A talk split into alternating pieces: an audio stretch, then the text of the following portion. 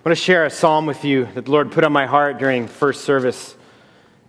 And um, Psalm 135, if you want to turn there. my Bible's falling apart. Psalm 135, I'm reading from the New American Standard. Praise the Lord, praise the name of the Lord. Praise him, O servants of the Lord.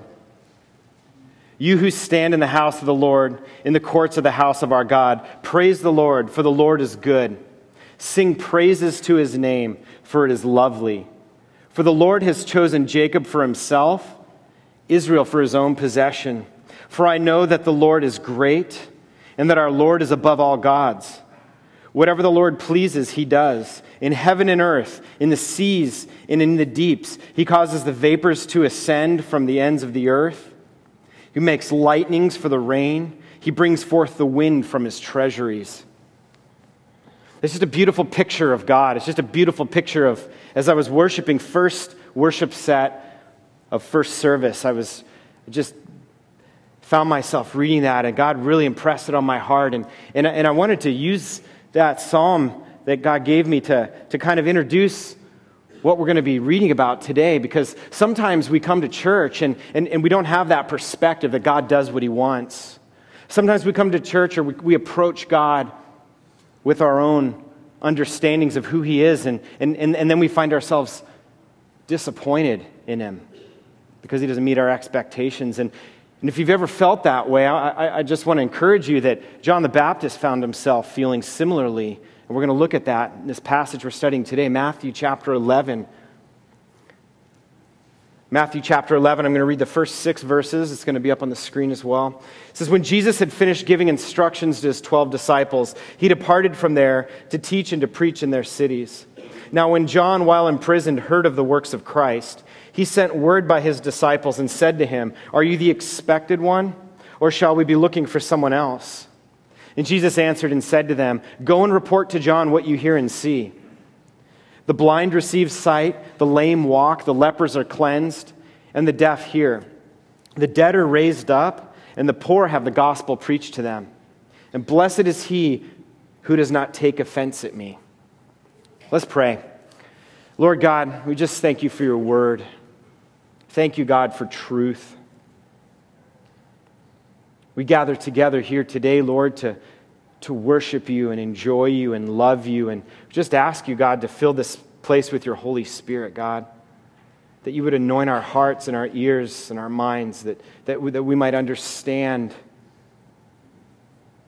the message that you have for us today, Lord. Anoint my lips, God, that I might speak your will and your word today, God. We pray this, Jesus, for your glory and in your name. Amen. So here's this question we're going to look at today Jesus asking John the Baptist, You know, are you really him? Are you really the Messiah? Are you who I think you are, or should I keep looking? And Jesus takes this question that John asks him and he uses it as an opportunity to answer John and to teach about who he is and, and, and what this kingdom is that he's, he's come to usher in. There's some really specific things Jesus says about himself in this passage. And see, the context that this is coming from is the, the Jews were expecting their Messiah. The, all through the Old Testament, they were promised a Messiah, a deliverer, a Savior, someone who's going to come and, and free them, set the captives free. And there's many, many prophecies, the whole book of Isaiah practically, outlining what that would look like. And there was a lot of talk in that day about how many prophets would, would come before the Messiah. Some, some thought many prophets would come, some thought one prophet. And that's kind of where John's coming from when he asks this question to Jesus like, are you really him? Or maybe should we be waiting for someone else? And considering the culture of that day, for anyone else, it would have been a really fair question. You know, are you really the Messiah? Or, you know, but for John, it just seems odd that he would doubt now. Because John, up until this point, had boldly preached, had boldly declared Jesus as the Messiah. His ministry was one of declaring Jesus as Messiah, proclaiming that the Messiah had come, baptizing people and calling them to repent. In fact, John baptized Jesus. He said that he wasn't worthy to carry Jesus' sandals. In chapter 3 of Matthew, and he says this about Jesus Behold the Lamb of God whom has come to take away the sin of the world. And now he's doubting. Now he's asking, you know, are you really him? And I think the reason it seems so crazy to me is, is, is Jesus' baptism. Matthew chapter 3, if you want to if you want to look at that, um, verses 13 through 17 reads Then Jesus came from Galilee to the Jordan to be baptized by John. But John tried to deter him, saying, I need to be baptized by you, and do you come to me? And Jesus replied, Let it be so now. It is proper for us to do this to fulfill all righteousness. And so John consented. And as soon as Jesus was baptized, he went up out of the water. And at that moment, heaven was opened, and he saw the Spirit of God descending like a, a dove and alighting upon him, landing on him. And a voice from heaven said, This is my Son, whom I love. With him I am well pleased. Okay, John saw this. Okay, this is something that John is a witness to this event. He seemed to get it. He seemed to understand Jesus as Messiah. He preached him. He saw it from God. You don't get much more clear than heaven opening up, animals, you know, falling out of heaven and landing on someone, and then this voice from heaven saying, "This is my son," you know. You know, John's ministry was radical. He said radical things. He confronted the religious leaders of the day. He called them vipers. He confronted their hypocrisy. I mean, the guy ate bugs, right? you know, when I was in Sunday school as a little kid, we used these big flannel boards, you know, with some generic background scene, and you put like, you know, Moses up on it. Or, and John the Baptist always wore this gnarly looking like mini skirt, you know. John the Baptist got the full on short end of the stick. He was a radical man, wore a camel hair outfit with a, with a leather belt ate locusts and honey, wild honey. He was sold out, man. But what he did and what he said, the craziest part of it was what he said about Jesus, proclaiming Jesus to be the Messiah, and the things that he said the Messiah was going to do. And before we get too judgmental and, and, and kind of looking at John and going, gosh, how could he doubt? How could he doubt now? The Lord really impressed on my heart that this happens to me. I can see myself in this that, you know, God has proven himself to me. I have no doubt that Jesus is God.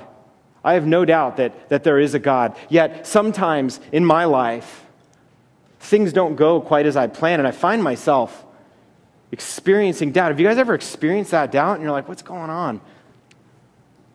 Because we learn things about God and we fall in love with God. We come to church and we, we get Christian friends you know, we say prayers when we're eating out because God likes it when we say prayers, you know, when we eat. And, you know, we tell our coworkers about Jesus. We say, God bless you. All these things that we think God wants. And,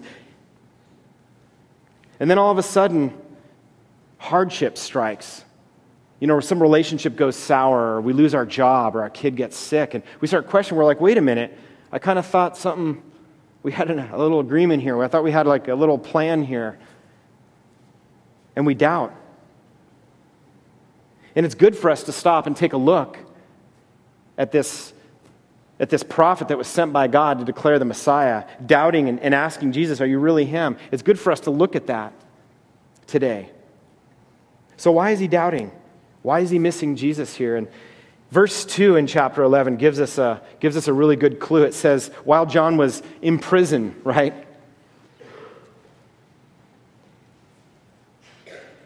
See, John had been thrown in prison by Herod, Herod Antipas. He was the ruler of, of that region, and um, no one questioned Herod. No one questioned his authority. No one questioned what he did. And um, what had happened is Herod's brother, Philip, was married, and Herod just took his brother's wife, took Philip's wife, Herodias, to be his own. And so she came and lived with him in the palace, and no one said anything. The religious leaders wouldn't dare say anything to him. But John the Baptist confronts him and he says, You can't do that. That's against, that's against the law of God. John the Baptist was bold enough to, to confront Herod. And Herod throws him in jail. So John sits in prison, just kind of wondering, well, what did I miss? Here I am proclaiming this Messiah that's come to deliver and save, that's coming in power. And I confront evil in the world, and now I'm thrown in jail? Because John had claimed that Jesus had come to set things right in the world. He claimed that one was coming, he would say, one is coming who will bring wrath to those who do evil, who will, who will set things back in their right order. In Matthew chapter 3, he says this. He says, starting in verse 10, the axe is already laid at the root of the trees. Therefore, every tree that does not bear good fruit is cut down and thrown into the fire. As for me, I baptize you with water and repentance. But he who is coming after me is mightier than I, and I am not fit to remove his sandals. He will baptize you with the Holy Spirit and fire. His winnowing fork is in his hand he will thoroughly clear his threshing floor, and he will gather his wheat into the barn, but he will burn up the chaff with an unquenchable fire. That's a powerful, powerful picture that John is preaching of this Messiah that's coming. And in that culture of which John was a part, in, Israel at that time, Israel had very specific expectations about what the Messiah would look like, about what that power would look like. Israel expected the Messiah to unify the people. That all the different factions, all the different people that had this opinion or that movement or whatever, the Messiah would unify Israel. Israel would be one people again. Israel was expected the Messiah to deliver them from Roman rule. The Jews were living under an oppressive Roman regime, and it was just bare minimum, you know, theology of the Messiah 101 for them in that culture was that, well, obviously, the Messiah is going to get rid of the Roman rule. I mean, clearly, that, that would be how he would confront an evil power here on earth. That was assumed. Israel also expected the Messiah to set prisoners free, set people who had been imprisoned by Rome free. And John would have probably had the same expectations of the Messiah. And so, how is he right now, just sitting there in jail, just knowing all this? And what's happening here is John's idea of what Jesus should be doing, his, his thoughts and ideas his perception of what the Messiah would do is different than what Jesus is doing. Things aren't playing out for John as the way he understood they would. And so he starts to doubt. He starts to doubt. I'm sure he started mulling over these prophecies, going, Well, doesn't Jesus know that the Messiah is supposed to set captives free, and here I sit? Why am I sitting in this stinking dungeon right now? Jesus is supposed to be more radical than I am. You know, I'm wearing a scratchy mini skirt, eating bugs, you know, and Jesus dines with tax collectors. You know, I mean, I could just see myself sitting there going, what the heck is going on? Where is this power? See, Jesus hadn't done what John expected him to do or what John wanted him to do. John had set expectations for Jesus that Jesus wasn't meeting, that Jesus wasn't fulfilling. And it's these unmet expectations that caused John to doubt. And this is what I believe this entire passage is about. And this is, this is, this is what I want us to really lay hold of and, and, and get a grip of on today is that Jesus doesn't always do what we want, and he doesn't always do what we expect. But the beauty of this passage is that John questions Jesus, and Jesus answers him.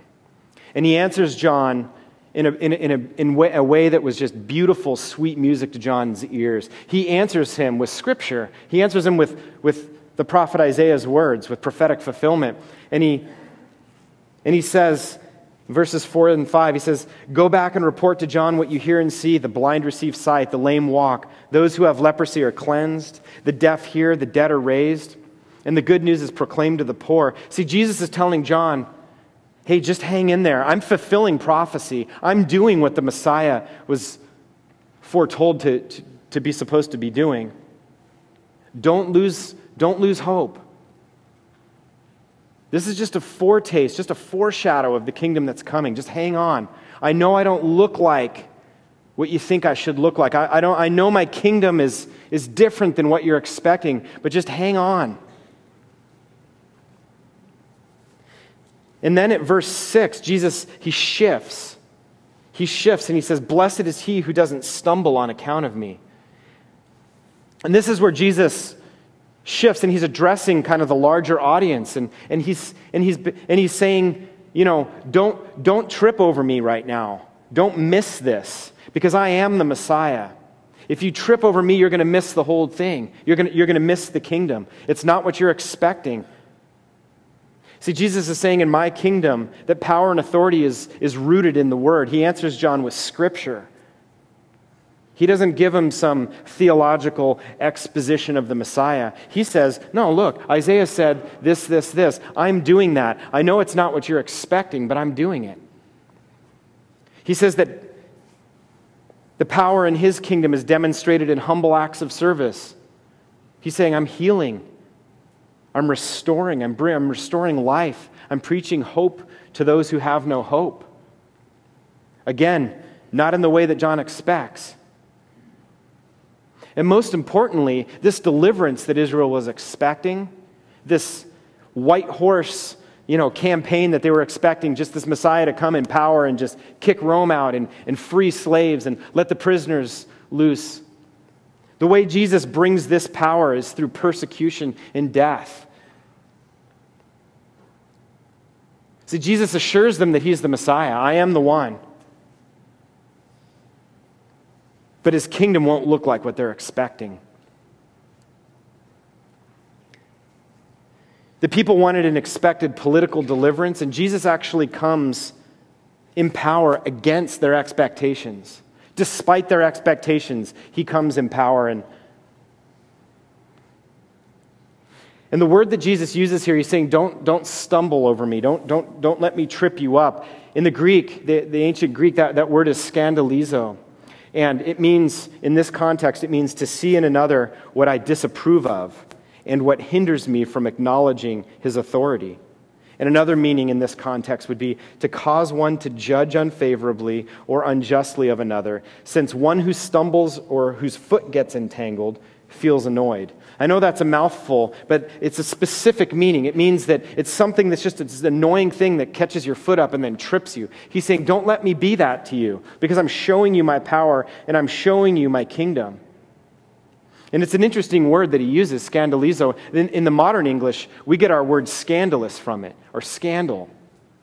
And our word has a, has a very specific meaning that's, that's a, little, a little different than, than the scope that Jesus uses the word here. But, but there's enough of a similarity to be able to say that, in a sense, Jesus is saying his kingdom will seem scandalous to men, insomuch as they're expecting something of him, and he comes in power and might that they don't recognize, but he's calling himself the Messiah. That's going to seem scandalous to men. He's saying, Don't let my scandalous kingdom trip you up. Just because it seems scandalous to you, don't be caught off guard, don't be tripped up.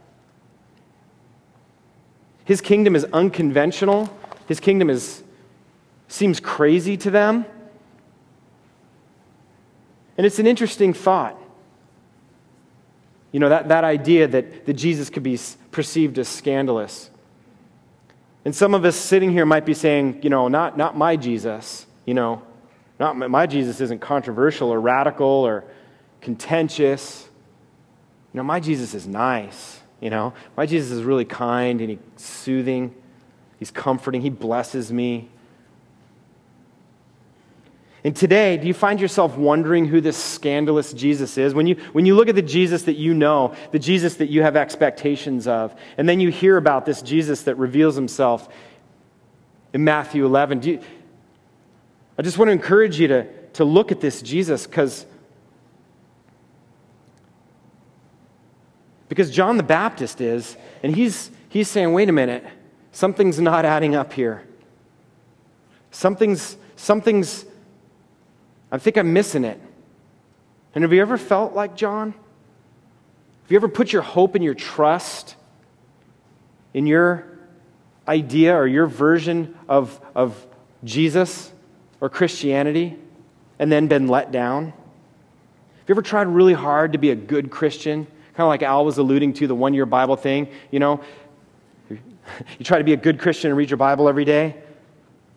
And then after a while, you kind of get disillusioned and you start questioning, are you even there, God? Like, you know, I'm kind of doing this. And because I thought we sort of had this agreement. Many of us work for God, we do things for God, and then God blesses us in return, you know, with money or wealth. And then all of a sudden, when life takes a sharp left turn and our kid gets cancer or we lose our job, we're looking around going, what, What's happened? Wait, I, where's Jesus? Where's this kind, sweet guy that I've been worshiping? This guy that I just approach every day and ask for rent money? This guy that I approach every day and ask for peace? And, you know, this guy that just gives me things all the time? Our perception of Jesus doesn't add up. And sometimes what we believe about Jesus just isn't true. I want to throw that out there today. Sometimes what we believe about Jesus just isn't true. Because we tend to believe that God is this kind and sweet guy, that he would never hurt anyone. In American Christianity, by and large, the word blessed is synonymous with health and wealth, right? When you say God is blessing me, that means that you're financially you're okay and, and, and your health is going okay, right? Because if you're hurting financially and your health isn't okay, and someone asked if you're blessed, most Christians would say, No, I, you know, I'm not feeling blessed right now. Because their version of being blessed by God is that they're healthy and that they're wealthy, right? It's the American dream. And we have this view of God as kind of winking and nodding at the American dream that God exists. You know, God's like our best investor, He's just always investing in us. And we say, I'm happy with this belief. You know, many of us are happy with that. It reminds me of a film that came out a few years ago, a movie, and um, Will Ferrell is a NASCAR driver in this film, Ricky Bobby, and uh, he's sitting at he's sitting at his dining room table with his family, and he's and he's saying grace, and they're holding hands, and his wife is across the table from him, and his best friend Cal Naughton Jr., sitting right next to him, and his two boys are, are sitting on his other side. And, and he's praying to the baby Jesus, Dear Lord, baby Jesus, you know, I just thank you for this mansion. Dear Lord, baby Jesus, I just thank you for the $22 million. Dear Lord, baby Jesus, and his wife cuts in and says, You know, honey, Jesus grew up and he became a man. You don't always have to pray to the baby. In fact, it's a little odd and off putting to pray to a baby, she says. And Will Ferrell goes, well, I like the Christmas Jesus best, you know? When you pray, you can pray to the teenage Jesus or the bearded Jesus or whoever you want. And his buddy Cal cuts in and he's like, I like to picture Jesus in a tuxedo print t shirt because it says, hey, I'm kind of serious, but I also I like to party. And I like to think about Jesus partying because I like to party and I like the, my Jesus to party. And his wife cuts him off and he's like, you know what? I just want you to pray real good so God will let you win tomorrow. So they go back and they bow their heads. Dear eight pounds, six ounce, baby Jesus in your gold fleece diapers, so cuddly. Now it's, it's kind of an offensive picture. And the movie's not meant to, to glorify or edify God, but I don't think that it's any more offensive or less edifying to God than the place where we find ourselves when we're praying to some Jesus that is someone other than who the Bible reveals him to be. When we, when we place expectations on Jesus, self serving expectations on Jesus, and we're just praying, just focused on our needs and our wants and our desires in our lives, I don't think that that scene is that far off because, see, the Jesus that's revealed in Matthew chapter 11 he's kind, he doesn't seem to be like taken off of his stride by the fact that John is in prison. Are you okay with Jesus if, if he's just fine with you being in prison or going through hardships? And what, I've, what I came to, to realize here is that we need to, to recognize that Jesus not, neither Jesus nor the kingdom that he brings is designed for our worldly comfort. As we go into a new year, we need to realize that Jesus and his kingdom aren't tailor made to make you comfortable. They're not. So, how do you know? How do you know if you're worshiping some false God, some, some Jesus that you've contrived some Jesus that fits comfortably into your lifestyle? How do you know if, if you're off? If you're not worshiping the biblical Jesus? And the first, the first way I'd like to suggest is if you're just really being honest with yourself and with God, just asking yourself, who's getting the glory out of this relationship? As you're pursuing a relationship with God, is, is God getting the glory or are you getting the glory? Because it's important to see that God's kingdom operates God's way and it doesn't operate our way, despite the fact that practically that's the way many of us live out our, our Christian walks, as if God exists to please me. We're not the main focus of God's kingdom, God is. He's the king. And the point I want to make with this is that God, care, as king, God cares about his glory. And we exist to glorify God. God doesn't exist to glorify us. I mean, God's kingdom is only good because it's all about God, right? If it was even a little bit about you, it wouldn't be any good at all, or me.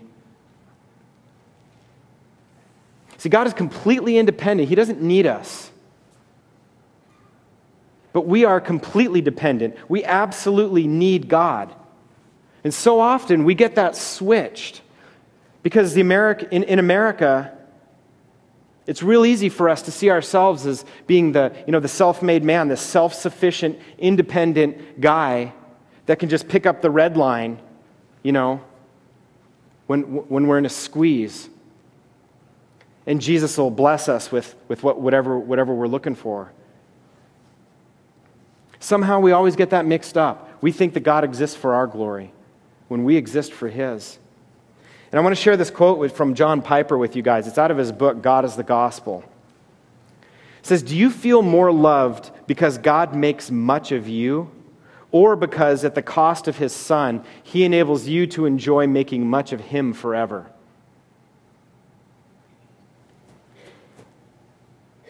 So if your God exists to bless you, then you don't know the God of the Bible.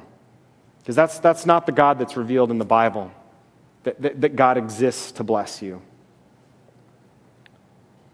Because God is only good, according to this John, John Piper's way of explaining this, is that God is only good because he provides a way for us to worship him and know him. That's what makes God good. Then the second way you can tell if you're worshiping a biblical Jesus from this passage is you ask yourself the question is my Jesus is my Jesus scandalous? And I mean that in the sense that we're using the word here. Does, is my Jesus come against my expectations? When my expectations are tweaked, you know, is Jesus still faithful to his word? Does he still come in power and humility? Because the nature of Jesus' kingdom that he brings, the very, at the very core of this kingdom, is a sin problem. God is holy and God is just. And we are not. We're tainted by sin, hopelessly entrapped by sin. Because of the power of sin, we're eternally separated from God. So Jesus brings in this kingdom, and this kingdom is crazy. This kingdom operates on the premise that someone has to die in order for someone else to live. That's Jesus' ministry. Jesus came to earth to die.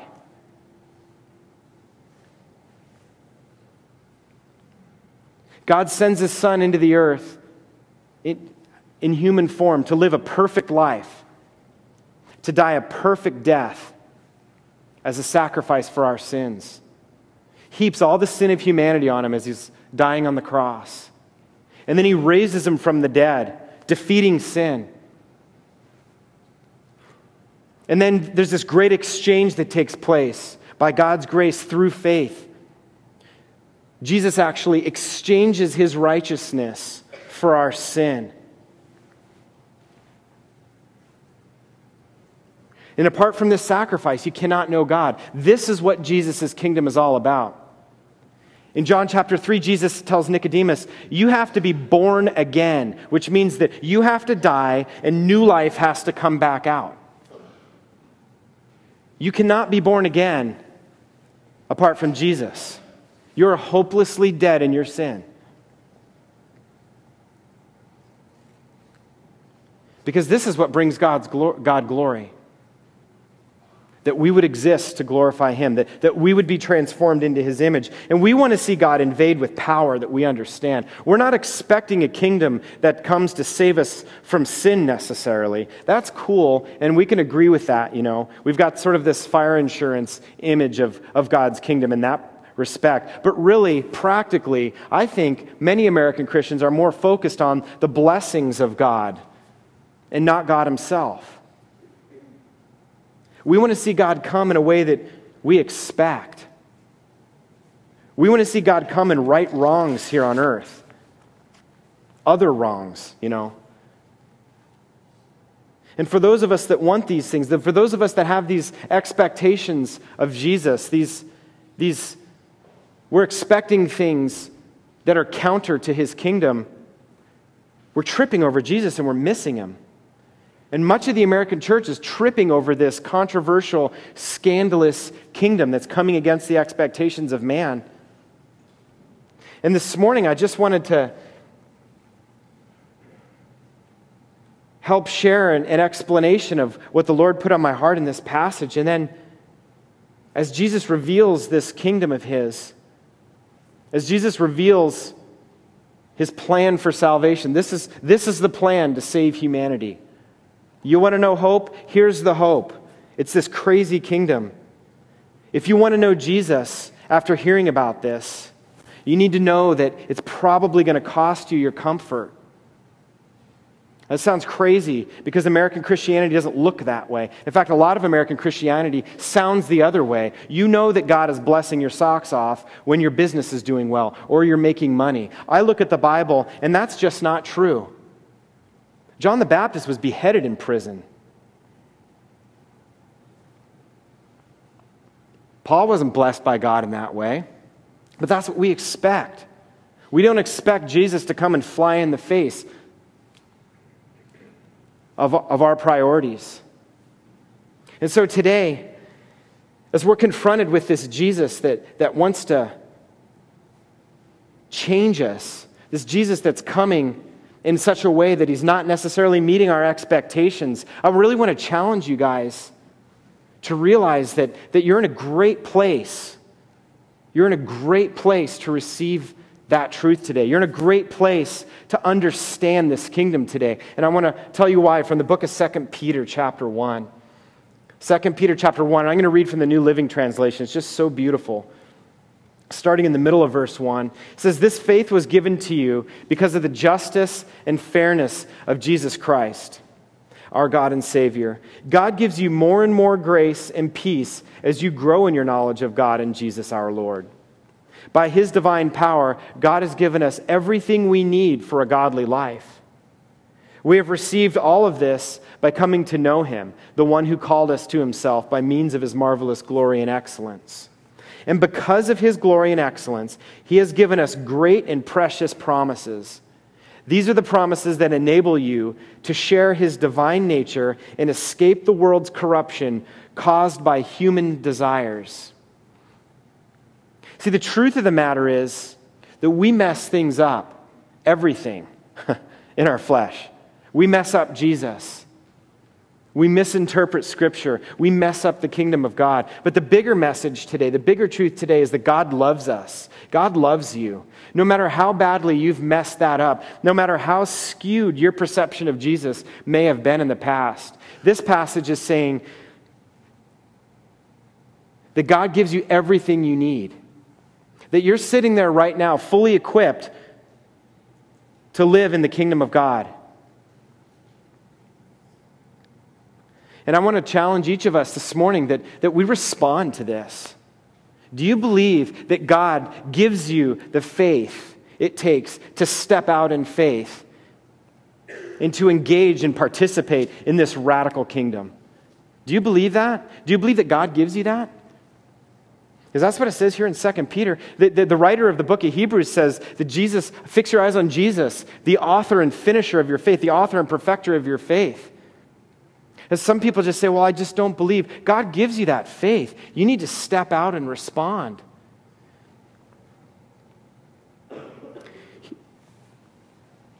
Here in this building, we, we provide these carpets up front. So during the times of worship, a lot of people like to come forward and kneel or lay down, and you're welcome to do that. I want to invite you to do that if you've never done, you know, and, and it's something that you feel the Lord put on your heart. Do. If you don't, don't. I don't care. But I'm just saying that's what they're here for. The communion elements are up here. You cracker, dip in the juice. I know some people don't know where stuff is, whatever, but I want to just take all of those barriers away today because the Lord is calling us to respond. And some of us, it's, it's like get up and get on your face before God and repent that we've been following some false, some lesser Jesus, some, some idol that we've created in our heart. Because as we go into the new year, we don't want to be stumbling over this kingdom that we hear about each week, hopefully. So I just want to invite you to come forward and respond to this. That, that today, as we set out in the new year, that we really fix our eyes on Jesus. That we really grow a biblical faith, that we really pursue this, this kingdom. That we don't just come and, and expect God to exchange material blessings for our church attendance, but this is a week that we really expect to see this crazy, unexpected kingdom here on earth. Let's pray. Lord Jesus, I just thank you for your word. And God, I thank you that, that your word is truth, Lord. It's so refreshing and so good to, to be able to cling to truth, God. And Lord, today I know you're calling many of us to, to confess our, our idols, to confess our, our misconceptions of you, Lord, and to, to confess those things and to repent, which means to turn away from them and turn towards you today, God. And Jesus, I just ask you to replace our selfish hearts right now with hearts of worship, Lord. God, that we would really press in and boldly approach your throne of grace as, as we proclaim your name and as we sing to you, God. And we love you, Jesus. Just ask you for a move of your spirit now as we, as we worship. Pray this for your glory. Amen.